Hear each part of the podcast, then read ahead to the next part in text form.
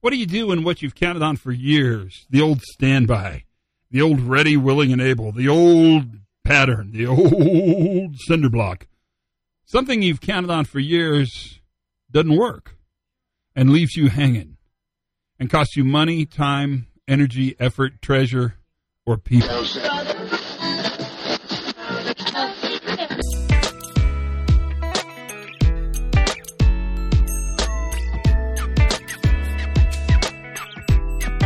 Hey everybody, Todd Conklin, pre-accident investigation safety moment. I'm so glad you're here. So today is going to be just a brief safety moment, not long, but I guess none of them are long. But I bet you I think about this more, and I bet it becomes longer. So, so I was doing a workshop the other day, and a, a really kind and very incredibly good-looking and smart gentleman interjected a comment. And what he said, I think, is worth repeating. In fact, I think it is the safety moment. He said, I've listened to a lot of what you said. I've read a ton of stuff. I'm really interested in making the switch for our company. It, it, makes sense to me.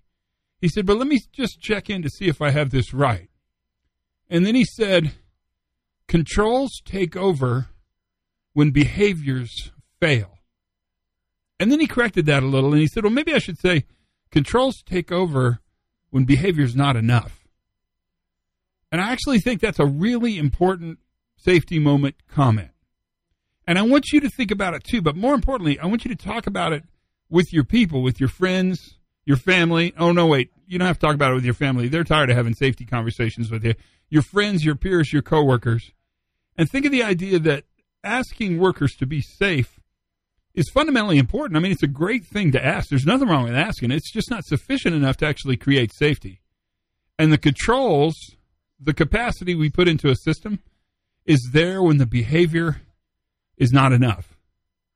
And depending on the complexity of the environment, of the tasks that are being done, the amount of improvisation and adaptation that's always present, I'd be curious in normal work, in typical work, to see how often we could actually identify that phenomena where controls take over, where behavior is not enough. I think about it driving the car. Like I had that car last summer, thank you, Lori, that told me when I was drifting out of the lane, or told me when I was backing too close to a wall, or parking too close to a pole. The controls took over when my behavior was not enough. Think it over, you guys. I think it's worthwhile. I'm pretty excited about this one. That's the safety moment for today. Learn something new every single day. I bet you did today. Have as much fun as you possibly can. Be kind to each other. Check in on one another. And for goodness sakes, remember controls take over when behavior is not enough.